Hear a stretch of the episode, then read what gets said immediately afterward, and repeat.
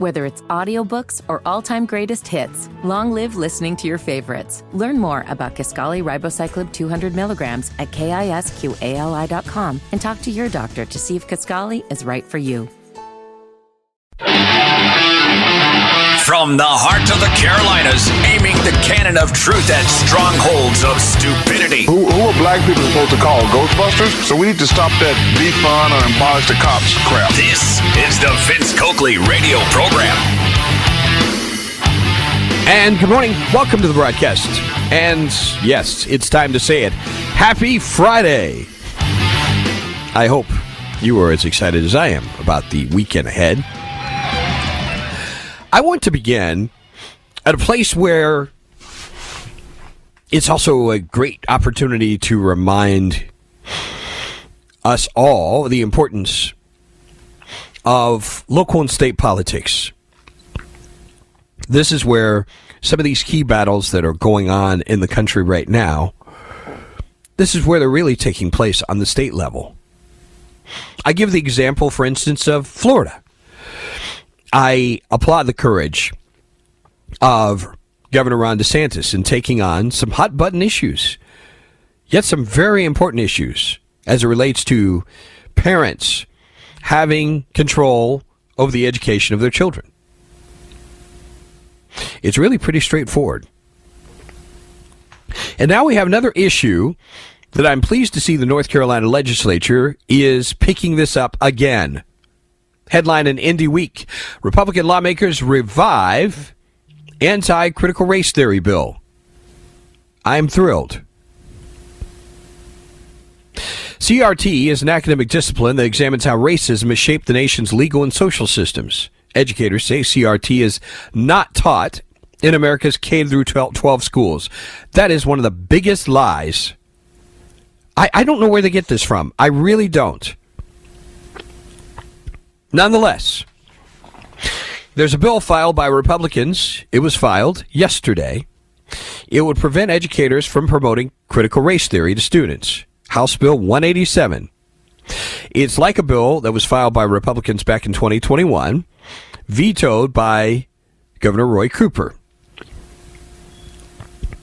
Now, House Bill 187 has much of the same language as the previous bill, House Bill 324. It would, for example, Prohibit teachers from promoting concepts that suggest America is racist or that people are inherently racist or sexist. It would also prohibit teaching that whites or anyone else are responsible for the sins of their forefathers. Is there anybody within the sound of my voice that disagrees with any of these things? It's really that straightforward. And this is not about information. Nobody is saying we should not tell people about slavery, about Jim Crow. That's not the point of this legislation. You can talk about these things. But to suggest America is racist at the core is an opinion. That's not fact. Or that people are inherently racist or sexist. That again, those ideas are opinions, not facts. Whites or anyone else are responsible for the sins of their forefathers? Anybody want to call me right now? And I say call. Do not text me. Do not text me and complain about what I just said or complain about this bill. Have the courage to call in. If you disagree with this, and tell me why we should have people in the classroom telling children that America's racist. Tell me why we should tell children that people are inherently racist or sexist. Tell me why. We should tell children they are responsible for the sins of their forefathers. If passed into law, 187 would also prevent educators from teaching that an individual solely by virtue of his race, or sex bears responsibility for actions committed in the past by other members of the same race or sex. I I don't even understand how somebody with a brain could veto something like this. Because this is all about ideology. That's what it, this is. And I'm sure Cooper is going to veto this simply because he's going to pander to the racists. Yes, I said it who want to keep racial conflict and animus going. It's kind of funny to hear from the detractors including Roy Cooper. Here's what he had to say.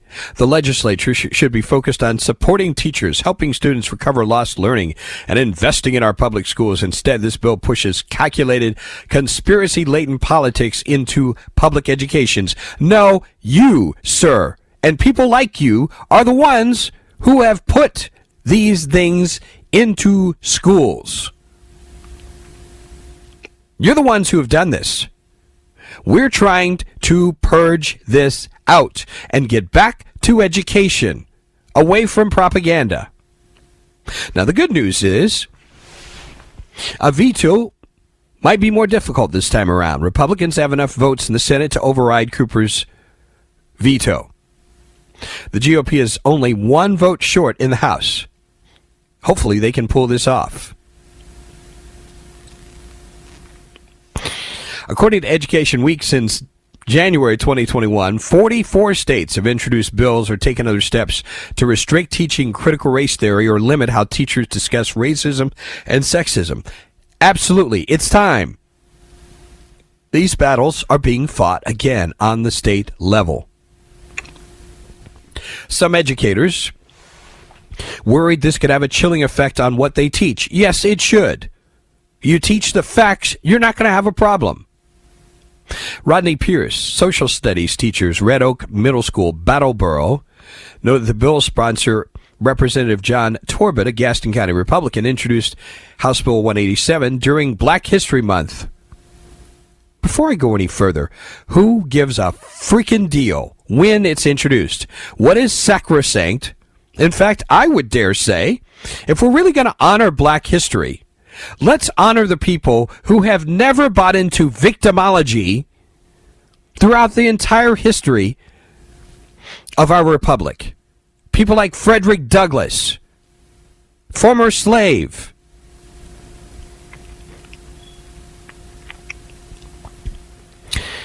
Anyway, Pierce says the sponsors of this bill sent the message they don't want any discussions of race in the classroom that makes white students uncomfortable.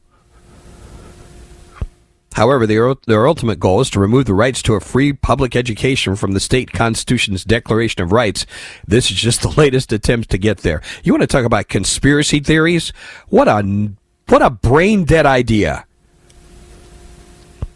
Durham activist Paul Scott noted Section 187 of the California Penal Code defines the crime of murder, and the number 187 has become slang for murder. This is appropriate since some gangsta politicians want to kill the cultural education of black children. This is not cultural education, Mr. Scott. This is dumbing down our children and passing on grievance to another generation. No, no, no. As a black man, I'm saying let's kill this garbage in our schools. And you're, shame on you. If you want to put this garbage around the necks of our children instead of educating them, that's what I think. If you have a contrary view, call me. And I'm serious about this. Do not text me. Call me. Let's have a conversation if you disagree. Folks, this is common sense. But as you well know, common sense isn't all too common. Much more as we continue our Friday broadcasting, including some uh, unfortunate news on inflation. Stay with us.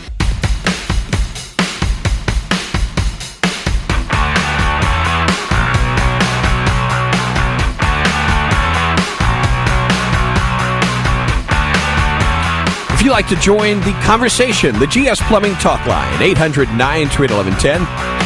800 1110. The Common Sense Retirement Planning text line is 71307. And right off the top here on that text line,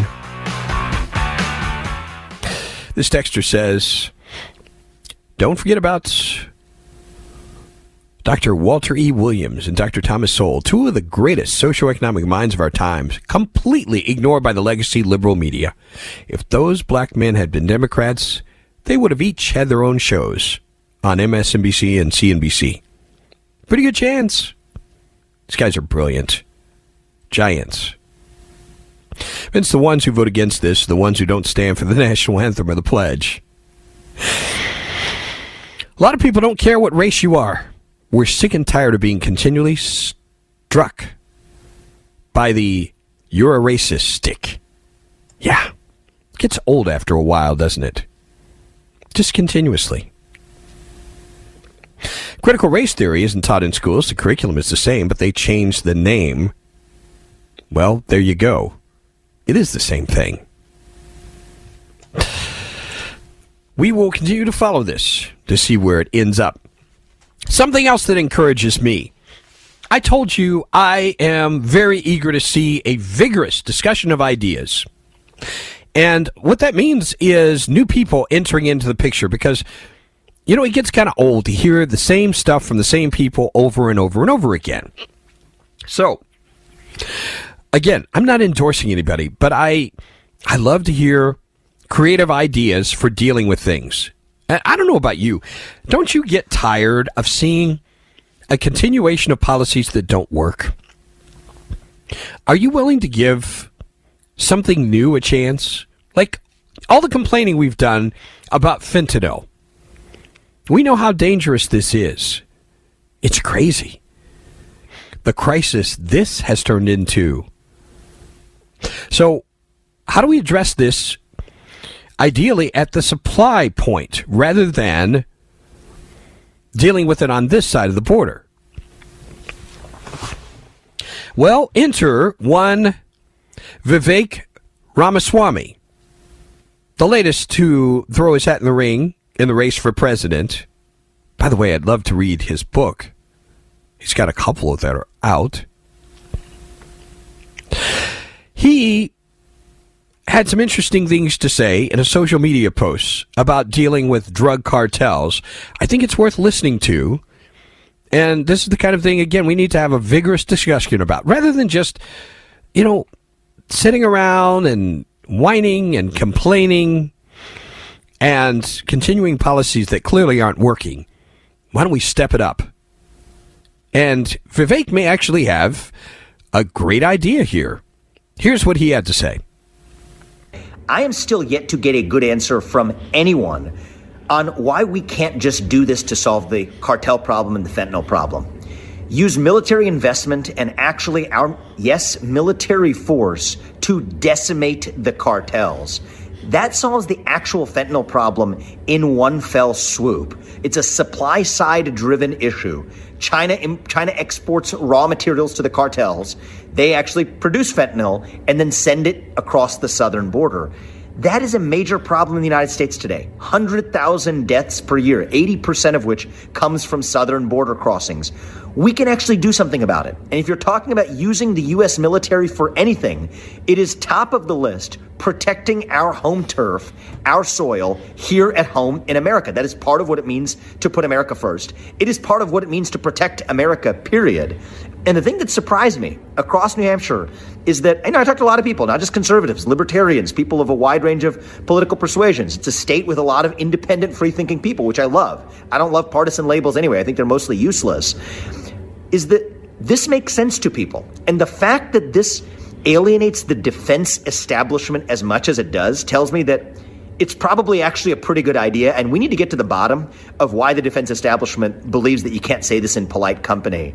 I am increasingly convinced that one of the first things I need to do as president is tell President Obrador, you know what? The drug cartels are your sugar daddy. There's a new daddy in town. You're either going to get this done and we will help you, or we will come in there and do this for you and actually get it done in one fell swoop. Wow. That's pretty aggressive, isn't it? Now, if I'm hearing this correctly, you're saying, look, we're going to we're going to help you out in decimating these drug cartels in your country but if you don't want to cooperate, we'll come in anyway and get the job done. That's pretty aggressive. Can you imagine the United Nations were not like this? How dare you violate the sovereignty of another country, which they participate in every day by their refusal on their side of the border to keep people inside their own country. Because the truth of the matter is, you know this and I know this, they benefit economically from all of the folks who illegally immigrate to America. So much of this money ends up right back in Mexico. That's not a secret. Everybody knows that. What do you think of Vivek's idea that we put the military on the job? Hmm. over on the text line. Vivek is making some sense. So he doesn't have a chance. We only vote for people that promise things that will never happen and are all BS. Isn't that true? Another texter in the upstate. Why stop there? Just take over Mexico and make it the 51st state. Do we really want that? I'm, man. One of the major reasons people are flocking to the United States is our economy. And right now, our economic situation isn't so great. Associated Press reporting this morning. The Federal Reserve's preferred inflation gauge rose last month at its fastest pace since June. So let me get this straight. We've seen the Fed raising interest rates to get inflation under control, and now we've got a faster pace for inflation than we did before. Goes back to June. An alarming sign that price pressures remain entrenched in the U.S. economy and could lead the Fed to keep raising interest rates well into this year. Consumer prices up 0.6% from December to January, up sharply from a 0.2% increase from November to December. On a year over year basis, prices rose 5.4% up from a 5.3% annual increase in December. Excluding volatile food and energy prices, so called core inflation, up 0.6% from December. Consumer spending, up 1.8% last month from December after falling the previous month. And this data shows that this was beyond the expectations of those who forecast these kinds of things, meaning their hopes that inflation's under control. Well, those hopes have been dashed yet again. I'm sure you're not shocked. I'm certainly not. Still to come, an update on the Murdaugh trial going on in South Carolina and a warning to the United Kingdom that we ought to take heed of right here in America. Stay with us. Whether it's audiobooks or all-time greatest hits, long live listening to your favorites. Learn more about Kisqali Ribociclib 200 milligrams at kisqali.com and talk to your doctor to see if Kisqali is right for you.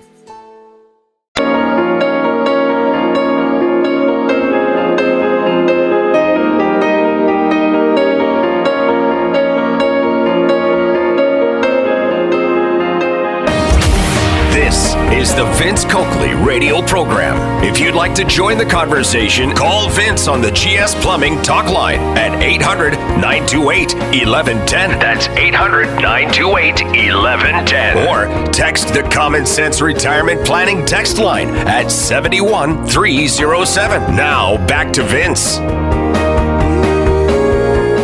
And over on that text line, we have this Vince, fentanyls like guns. Not a drug problem, it's a people problem. I've never seen a fentanyl pill jump into someone's mouth. really? Vince, I support that plan, referring to Vivek's plan. 100%. Go after the drug cartels. Go further. You know, China, they sell this crap. Tell them we're coming after you. I'm tired of China. I'm tired of all the BS. I know I'm not advocating open war, Maybe that's what needs to happen. Hmm. This sounds exactly like the plan Trump stated he was ridiculed as a nut job for threatening military action, special operations. A lot of consequences, this texture says. Also, this about our economy. Maybe this is Biden's plan destroy the U.S. economy, and no one will want to come over the border. Well, you can't get future voters that way. We created the cartels via We're the Government. We're here to help you. Oh boy. On the inflation front, Chris out of Shelby has some great news for us. The price of eggs going down. I got a dozen and a half yesterday at Ingles for 438. I mean, could you imagine a year, year and a half ago? Somebody told you you'd be paying over $4 for a dozen eggs. This is crazy. Great idea on the way to deal with drug cartels. It will never happen because I contend there are too many elites and certain alphabet agencies raking in profits from the sale of these drugs. No one's going to kill that cash cow. I guarantee you. Unfortunately, it's never going to happen. All right. This person making the point, too, that one of the problems You've got pills laced with fentanyl. This is for that person who tried to portray this as a pro choice issue compared to guns. Yes, there are many cases where people are not aware that they're getting fentanyl. That's what's dangerous. This person, oh, that's crazy. Fentanyl as the death drug for death row? Oh boy. That's kind of crazy. But hey, we allow all ideas here, even some of the ones that might be defined as crazy. Yesterday, we spent a good deal of this program letting you hear the testimony from one Alex Murdaugh, who is testifying in Walterboro, South Carolina. That testimony continuing today, just to bring you up to speed so you don't have to watch because you're not missing anything. He's spending a good bit of time this morning, and in fact, all the time I've seen and listened they are dealing with the money issues. All of the money that Murdaugh stole from clients, money he borrowed, um, the uh, uh, fluctuating income over the years. I mean, there were years they, he made over a million dollars. Other years he didn't do as well. And he acknowledged on the on the stand he stole money from people that uh, money that did not belong to him.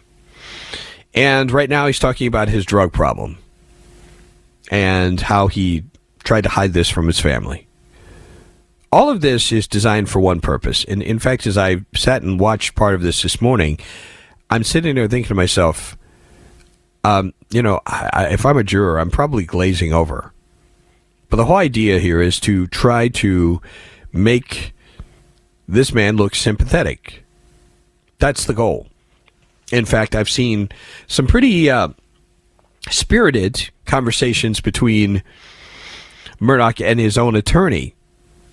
You know, there are points where the attorney seems like he's a little frustrated with the rabbit trails that Murdaugh is going down and talking about his family and stories.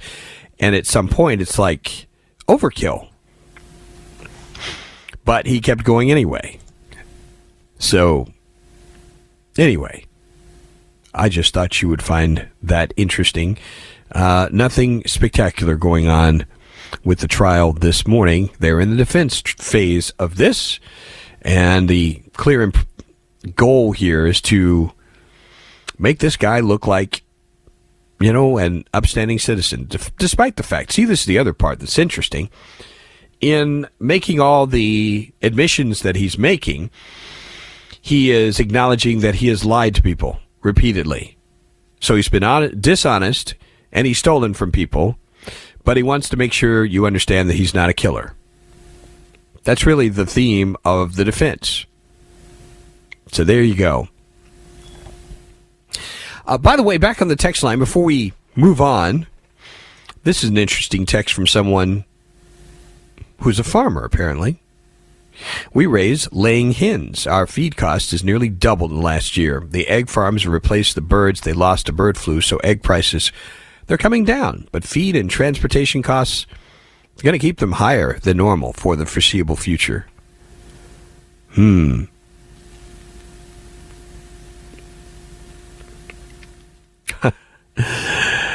Someone commenting on the Murdaugh story Murdaugh stole millions over many years, has a huge drug problem, lies about everything, tried to hire someone to shoot him, had a total disregard for moral behavior, but he would never kill anyone? yeah. This is what the jury will have to deal with very, very soon. We talked earlier about the possibility of using the military to get involved with our drug cartel problem, mainly in Mexico. But we've got another war that's already going on, as you're well aware. What is happening in Ukraine? With this in mind, it's not surprising Breitbart reporting on how the UK Defence Secretary's warning war is coming to Britain and demanding more military spending. Ben Wallace is his name, the Secretary of Defense, warning war is coming to Britain, redoubling demands that the government commit to more military spending.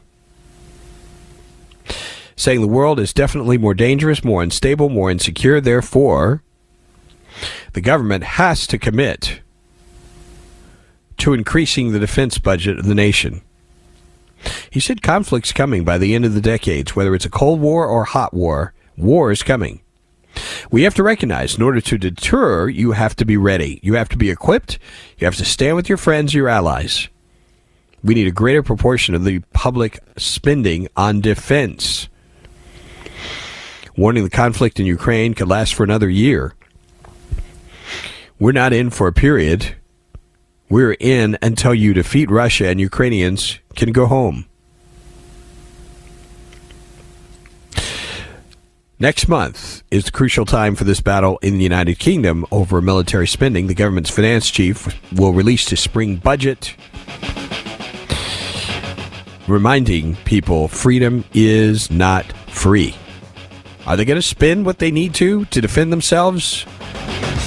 Who knows? But I think it's a fair warning. If they are preparing for war, they think it's coming to them what do you think the odds that's going to happen over there and not affect us? Pretty slim. Stay with us.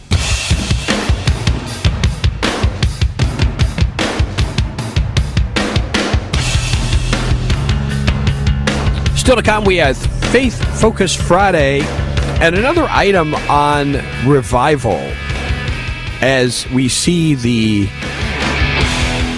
events of Asbury wind down.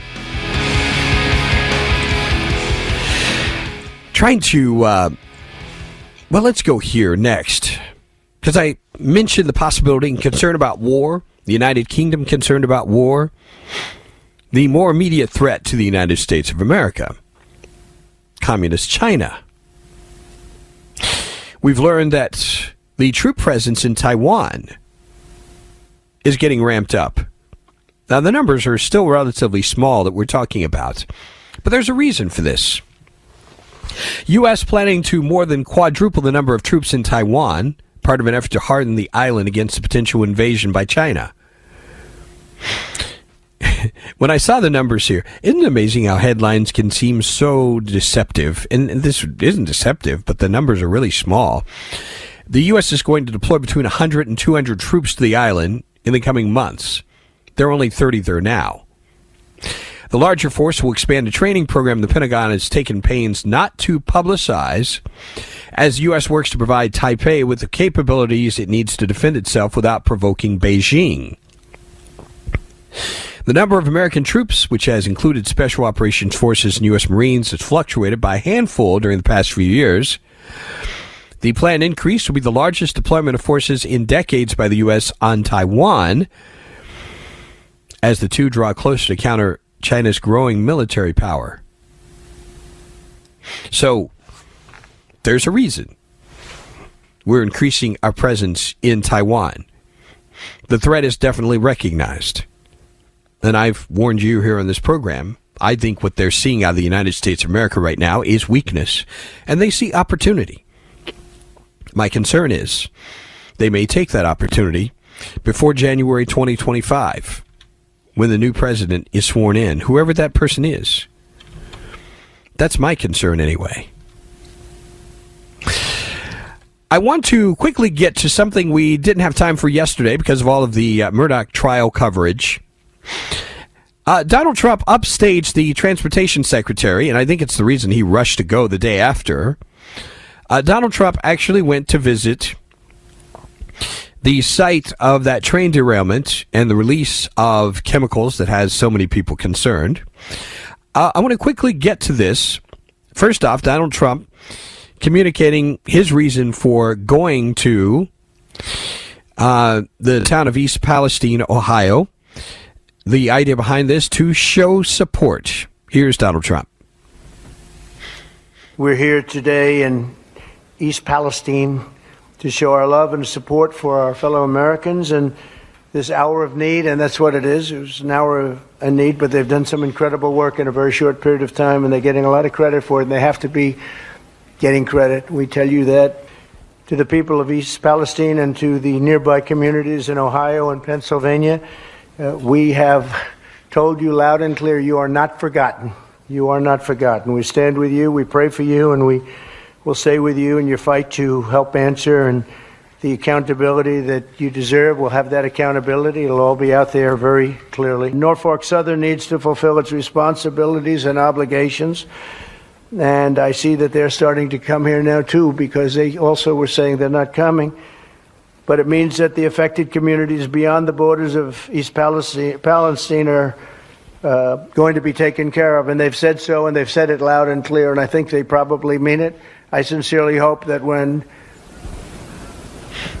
your representatives and all of the politicians get here, including Biden, they get back from touring Ukraine, that he's got some money left over. If they don't come back and give you the treatment that you need, we will be back. Uh, the Biden administration should ensure that every family has the option of moving and homes and everything else until this thing is straightened out. You notice how he says Biden's name? Biden. Not any love lost there at all. One of the things that Donald Trump, and, and I applaud him for this, I know there's controversies going on in the internet. How old is this water? Uh, I'm not getting into that. But one of the things that Donald Trump spoke of, the fact he had water delivered to the folks in East Palestine. Listen up.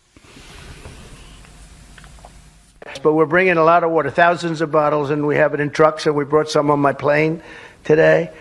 But to that end, I'm pleased to announce that we've helped coordinate the delivery of the water and bottled water as uh, well as the tractor trailers full of it. We have big tractor trailers full of water. I think you're going to have plenty of water for a long time, maybe. Thank you all very much for being here. It's a great honor. It's an honor to help, and you're well on your way. And that was a tragedy, uh, close to an unbelievable tragedy. Could have been really bad. And uh, thank goodness that didn't happen. But you're going to have tremendous help now, and I know FEMA will do the job like nobody can do it like them. Thank you all very much.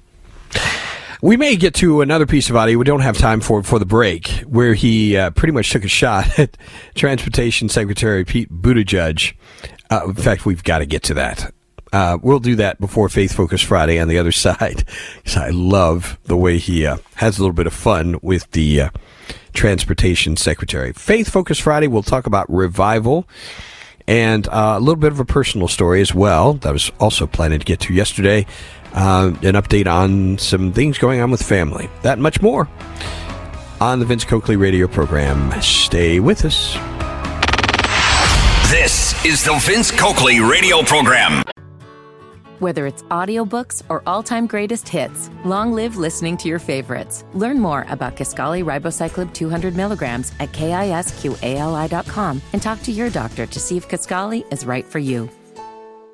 From the heart of the Carolinas, challenging the smug, misinformed arrogance of the left. The trouble with our liberal friends is not that they're ignorant it's just that they know so much that isn't so. This is the Vince Coakley radio program. And welcome to hour number two on this happy Friday. Before the break, you heard from President Donald Trump, who visited East Palestine to provide some support to bring in some water. This was just brilliant. I mean, everything about this was just well done well executed by former President Donald Trump. Vince said something complimentary about Donald Trump. It's a miracle. I wanted to have a, a little bit of fun with one of the last things. The final piece of audio I have from Donald Trump and his visit to East Palestine the other day. One of the allegations that the this administration is just so good at, and they're not the only ones, they don't have monopoly on this but they love to blame the Trump administration for loosened regulations that made this accident possible. It's just pathetic.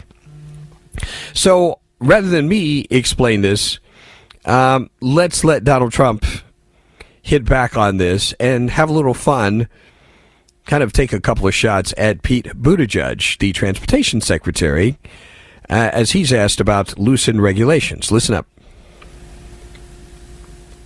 No, I had nothing to do with it. I had nothing to do. No, he's got to work in the airports. We've never had airports like this. We're like a third, a third world nation, and this is an example of it. The breakdown, it's all breakdown. Our whole country is breaking down and he's really got to look at the airports because I have people that are taking planes and they end up they're delayed. They're waiting in an airport for three days. It's crazy what's happening. Are you shocked he hasn't come here yet? No, he should have uh, been here a long time ago. Boot edge edge. You know you call him boot edge edge.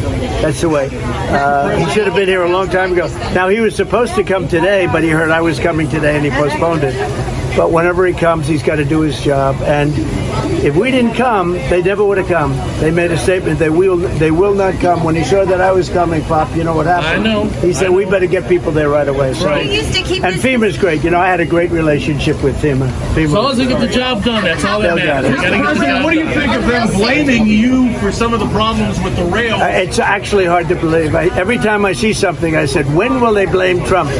Now we. They, I suppose they'll blame us for the border. They actually tried that for about an hour. That didn't work. So we have have a border that's a disaster, and they're responsible for destroying. They are destroying systematically, destroying our country. He knows better than anybody, but they're systematically destroying our country, and it's a shame.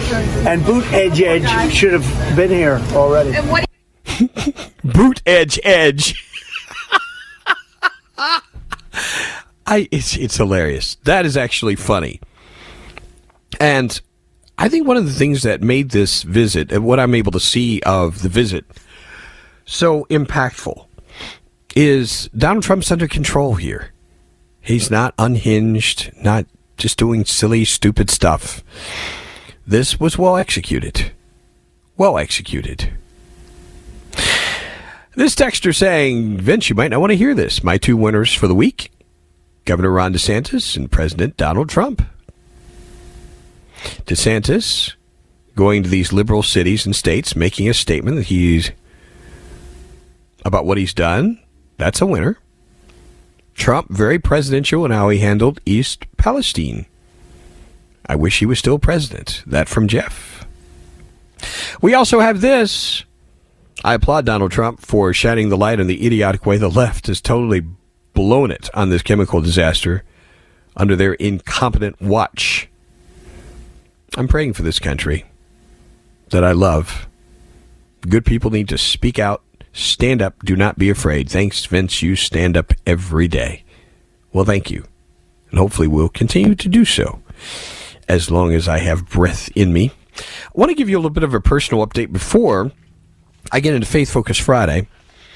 I, I think I mentioned to you last week that my mother suffered a stroke. She's 91 years old.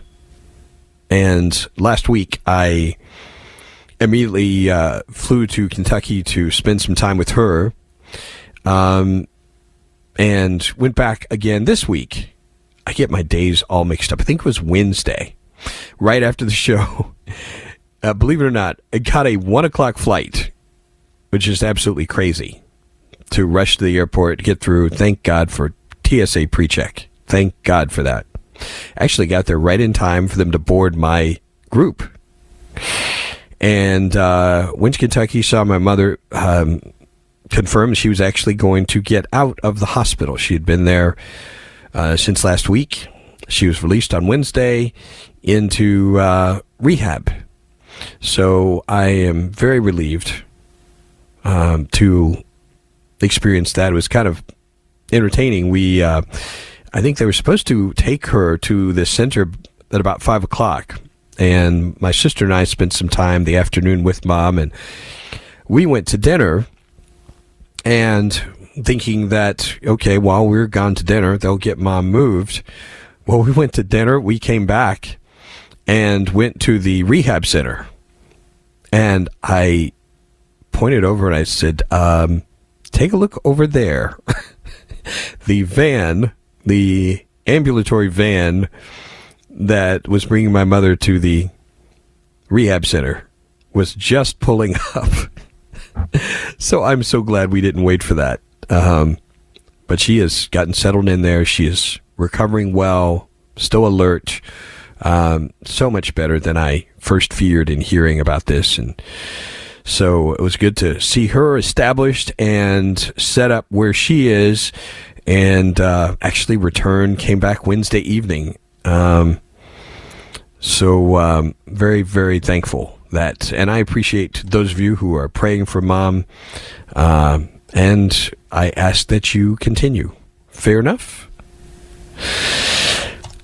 I uh, want to quickly get to Faith Focus Friday. I think we have time for this. I decided to stretch this out um, a couple of quick items I want to give you. One of them, I'm not sure you have heard what's happened with the Church of England. Same sex marriages will receive prayers for God's blessing for the first time in the Church of England. This is after a vote by the General Synod, the legislative body of the established Church of England. The three houses voted in favor of officially recognizing gay marriages for the first time, with priests now empowered to give their blessings to such unions. The vote was overwhelmingly approved by the House of Bishops. Supporting the measure, the vote was 36 to 4. Two members abstained, However, the issue was far more contested among the lower houses of the synod, with the House of Clergy backing the measure by a vote of 111 to 85. So that's a lot closer. Three abstentions on that. And by the House of Laity, which supported the move 103 to 92. Again, close there. A margin of only 11 votes. Five people abstained. But the bottom line gay marriage now officially receiving the blessing of the Church of England. I know that will cause many of you to manifest. So, um, this is the, uh, I'm, I'm just acknowledging this is the process of progressivism. Because I've said to you before, progressivism is not just a matter of the world, it's also happening in the church. And people are deriving their beliefs, their value systems from the world. And this is why the culture of the church is changing just like it is the rest of society. Another quick item from Faith Focus Friday, straight ahead, right here.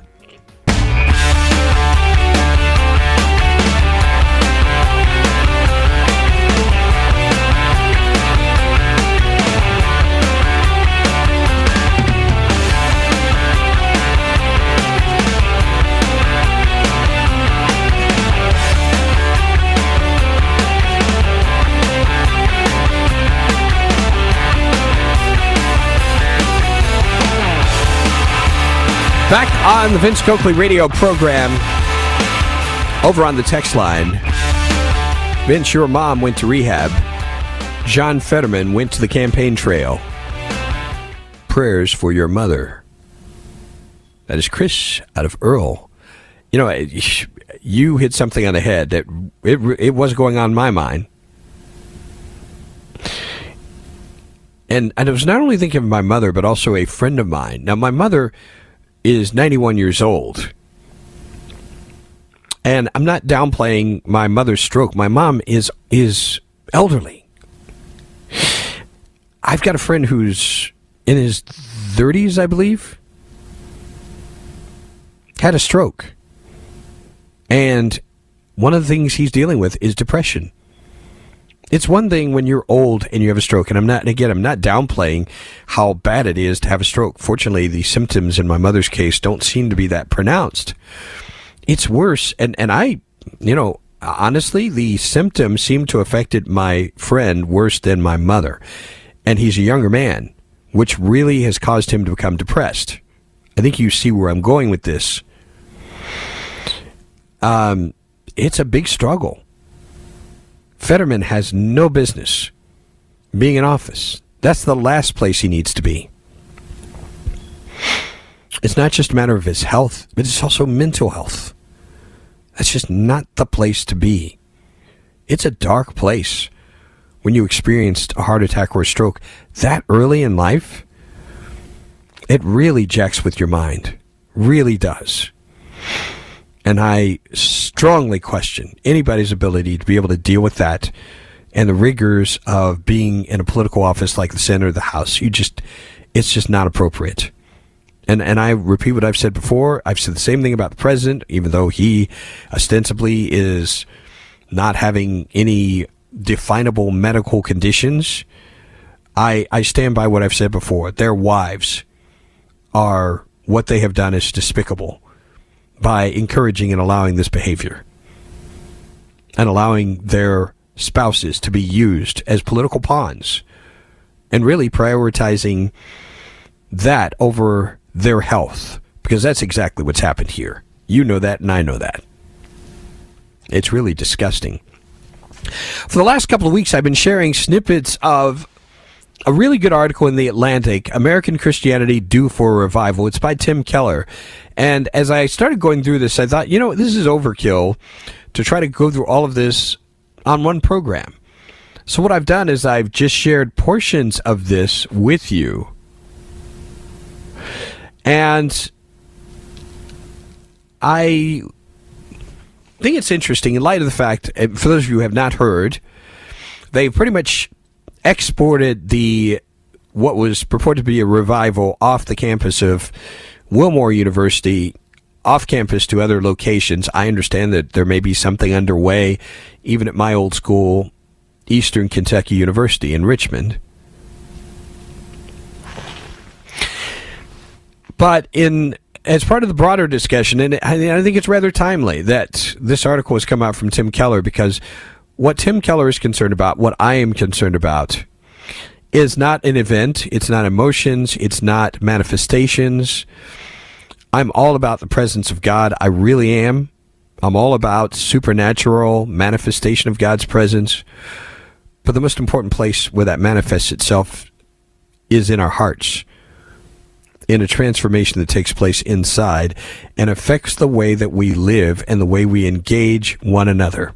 If that does not happen, I'm frankly not interested in long services. And I know this is going to be offensive to some people. Uh, for me, an hour is torment in many of these so called church services. So, for one to go on for days and days and days, and especially if there's no real substantive transformation of what we are doing from day to day, because, folks, that's the key thing. That's what I have to question. I'm not judging anybody, anybody else, and what they're doing. I'm just communicating what I'm looking for, which is substance. Tim Keller, in his recommendations for real revival and what he's looking for, he says the church can grow again if it strikes a dynamic balance between innovation and conserve and conservation. A church must conserve historic Christian teaching, if a church simply adopts the beliefs of the culture, it will die because it has nothing unique to offer. But the church has always, especially in times when the faith seemed moribund, introduced unexpected innovations. There was no such thing as monasticism, through which pagan Northern Europe was turned Christian until there was. There was no Reformation until there was. There was no revival that turned Methodists and Baptists into culturally dominant forces in the Midwestern and Southeastern United States until there was. There was no East African revival, led primarily by African people that helped turn Africa from a 9% Christian continent in 1900 into a 50% Christian continent today until there was. Christianity, like its founder, does not go from strength to strength, but from death to resurrection. That is the most important line in this entire thing. And this is the question I have to ask us. What kind of deaths are we willing to experience to see the kind of resurrection power and true revival that will be, bring honor and glory to God first and have impact? not from strength to strength, from death to resurrection, which means some of the things that we're doing now, they need to die. This is not about preserving our systems, our organizations, our structures. In fact, quite the contrary.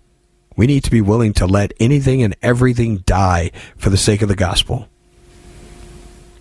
That's strong to say.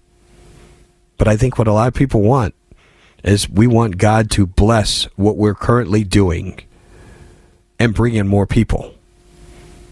And I would dare say, in many cases, God loves people too much to subject them to some of our garbage and our baggage. He does. He didn't die on a cross for people to go from bondage in the world to religious bondage. I welcome your thoughts on what I have shared here. It's not really that radical or revolutionary, it's just, frankly, basic stuff. If we're transformed, you know, the idea is for us to be in a state of revival all the time. Yes, there are seasons of refreshing, I get that. But are those rivers of living water that are supposed to flow from us? Do we have to wait for a special service for that? I don't think so. Coming up, we'll talk about 2024 and the grand jury in Georgia. Stay with us. Whether it's audiobooks or all-time greatest hits, long live listening to your favorites. Learn more about Kisqali Ribociclib 200 milligrams at kisqali.com and talk to your doctor to see if Kisqali is right for you.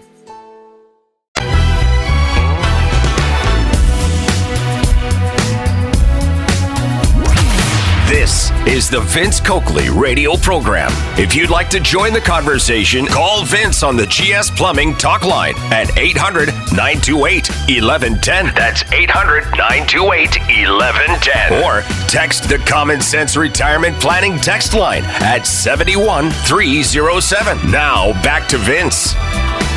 And over on that text line, in response to the Church of England blessing gay marriages, this person saying the church is more concerned much more concerned with worldly things than following the gospel of Christ. I think that's been the case for many of these institutions for quite some time. On the subject of revival, this person saying, so we shouldn't have revivals. Now I get it. Thanks. And my point is, and, and I want to make my position very clear, I'm not at all trying to tell anybody what to do. I am very eager to communicate what I believe is a true kingdom of God value, which is transformative change from the inside out, where we walk in a revived state all the time. Doesn't mean you're going to feel great all the time. But if Christ is in you, Christ in you is the hope of glory. That's the same no matter what happens in church services. And I think we've made too much of events, and the show. If God is moving and something is really taking place there, I don't take that away from anybody. But I'm not looking for services that are going to have an impact. I'm looking for Jesus to have an impact in the workplace, on the streets, in neighborhoods, in homes. That's the revival I'm looking for. I hope this clarifies this. Vince, you're making so much sense. I have really loved listening to your Faith Focus Friday. Thank you. I appreciate that. Your kind words. Oh my goodness. Oh my goodness. I think I found text of the day from Jeff. Jeff, you're on it today. Basically, what you're saying if the old man inside of you isn't dead, then there was no revival, and it was precious time wasted. I've been part of that many a times, guilty. Great sermon as always, Pastor Coakley. That's from Jeff. Jeff, if you call me that again, I have your number. I'm just kidding. you would not believe, I probably shouldn't go down this road, the abuse I take from friends of mine who have been calling me similar things.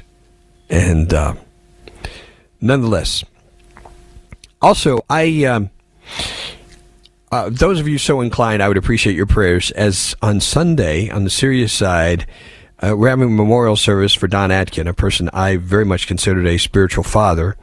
That's going to take place on Sunday. And to my surprise, I had a wonderful time of fellowship with Don's daughter and son in law over a meal yesterday. Uh, just wonderful people also surprised to learn that I will be delivering a eulogy on Sunday. So for those of us, those of you who are so inclined, I would appreciate your prayers about what I communicate in that event on Sunday, uh, which I'm very honored to do for a man I had a great deal of love and respect for, and um, just had such a tremendous impact on who I am today. if you didn't like who I am today, you're concerned about who I am today, just imagine who I was 10, 15 years ago. It was not as good. We'll just put it that way. um, I very quickly want to get to the grand jury in Georgia, as you know. They were looking into allegations against former President Donald Trump and efforts to overturn the 2020 presidential election in Georgia. One of the things that's been happening since the release of some grand jury information is we've had a little bit of a media tour from a uh, one Emily Kohrs. Have you seen this lady? She's a little off. In fact, I had another story about her uh, before I get to that. So they're expressing concerns that the things that she is saying could actually potentially taint the jury pool. And even if they come to a conclusion that there are indictments that are going to be issued, now the grand jury can recommend indictments. Ultimately, the decision has to be made by prosecutor. And the point has been made that this woman in her tour can be making making it more difficult to actually succeed at conviction. You might get a uh, an indictment. It doesn't guarantee a conviction. So I want you to hear from Emily Kohrs, who's been characterized as a person who is very coy in the way she's dodged coming out and just saying whether they're indictments, who they're against, that sort of thing. Here is an exchange. I believe this took place on uh, CNN, Cable News Network. Emily Kohrs on the subject of indictments. Did you recommend charges against Donald Trump? I really don't want to share something that the judge made a conscious decision not to share.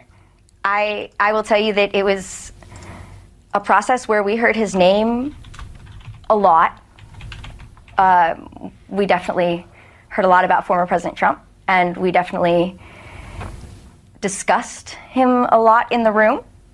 And I will say that uh, when this list comes out, you wouldn't.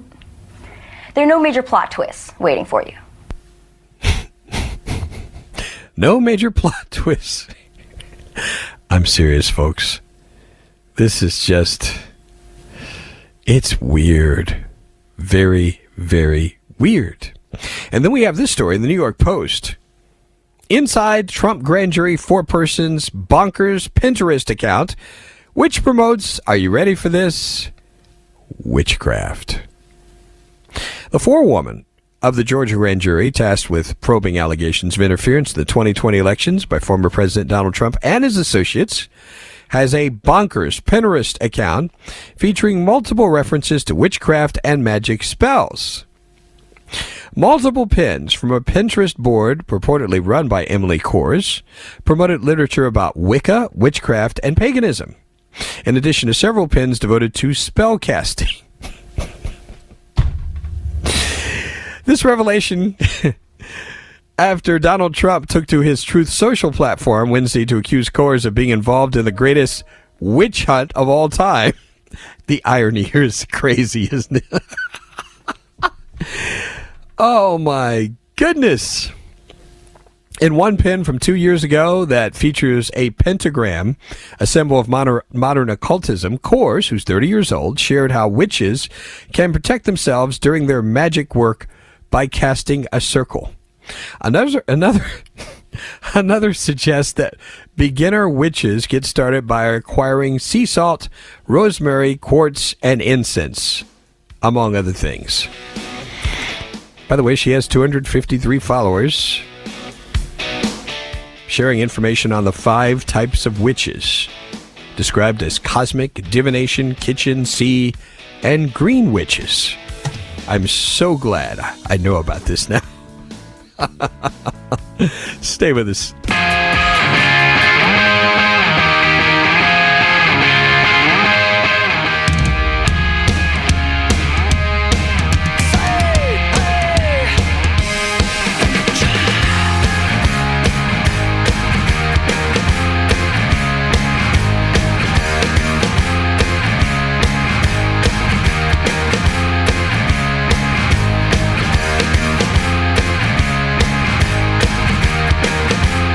Over on the text line, Vince, you're spot on. Your comments about revival, unfortunately, there'll be those who will not be able to understand because they have been blinded. By the way, one of the things, you know, and Steve Crosby's touched on this a number of times, a lot of the blindness comes in the form of things that make our world work. For instance, this religious system which is now threatened by disintegration because fewer and fewer people are involved. There's a vested financial interest in keeping this thing alive. I mean, we're just being honest about it. There are people's um, livelihoods that depend on a revival of the current system, which is something I'm not interested in. I don't want a revival of that. So that's all I have to say about that. On the subject of this four person for the jury and the witchcraft, this texture says next thing, we'll see devil worship at the Grammys. that was pretty good. Vince, this forewoman sounds like she might be kin to Marjorie Taylor Greene. Chris out of Shelby. Oh my goodness. Really scary. What does it say about someone when they refer to real things that affect real people's lives as a plot twist? It's as if a, a surprise ending to a movie or a novel just goes to show you the thought process of these people and their disregard of how they do affect our lives.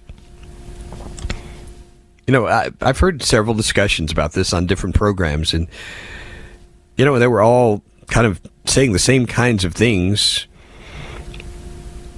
because it is kind of scary to think of how your fate could be determined by people who, frankly, are not very smart or are really cuckoo. I'm just saying. this this is uh, clear evidence of that. All right, folks, time for us to take a look at the day in history. How are you doing, Christopher? Well, I'm a little worried about the witches now. How so? Explain that to us. Yeah, well, I wonder. You, you explained that there were levels of witch, right? Right. There were. What constitutes a green witch? Because I was raised to believe that being green was part of being a witch. I have no idea. I mean, uh, a Witch is Margaret Hamilton from Wizard of Oz. Why don't Why don't you do some research on this and get back to us so we can have a better understanding of this? And what category would would Samantha, for instance, go into from from Bewitched? Well, uh, that's what I'd be curious to find yeah. out. I guess uh, I, don't, I don't know. Uh, she was a she was a domestic witch. Oh my goodness! A house witch. This is uh, I, I yeah. I better dive out of this one. I was I was about we to have can some, keep going. I was about to have some fun with this one, but I better leave it alone. Uh, let's go back to witch. Let's go back.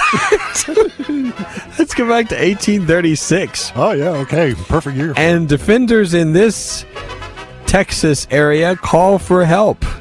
The Alamo. The Alamo. Yes. You're absolutely correct. 1868. Do you remember the last president who was impeached, mostly for removing the Secretary of War? Do you know who that was? Oh, wow. 1868 was the year. All I need to know is who replaced Abraham Lincoln, and, and I'm blanking on the name. Andrew Johnson. Oh, okay, okay. Andrew Johnson, his name. 1838, uh, DuPont started making these out of nylon, so we didn't have to use hog's hair in order to clean this very important uh, part thing that we have to have to eat. I, guess it's the end of our toothbrushes. Yeah, DuPont started making nylon toothbrushes. Is there irony in using hog's hair to clean our oh, clean oh ourselves? Gosh, tell me about it. That's kind of weird, isn't it?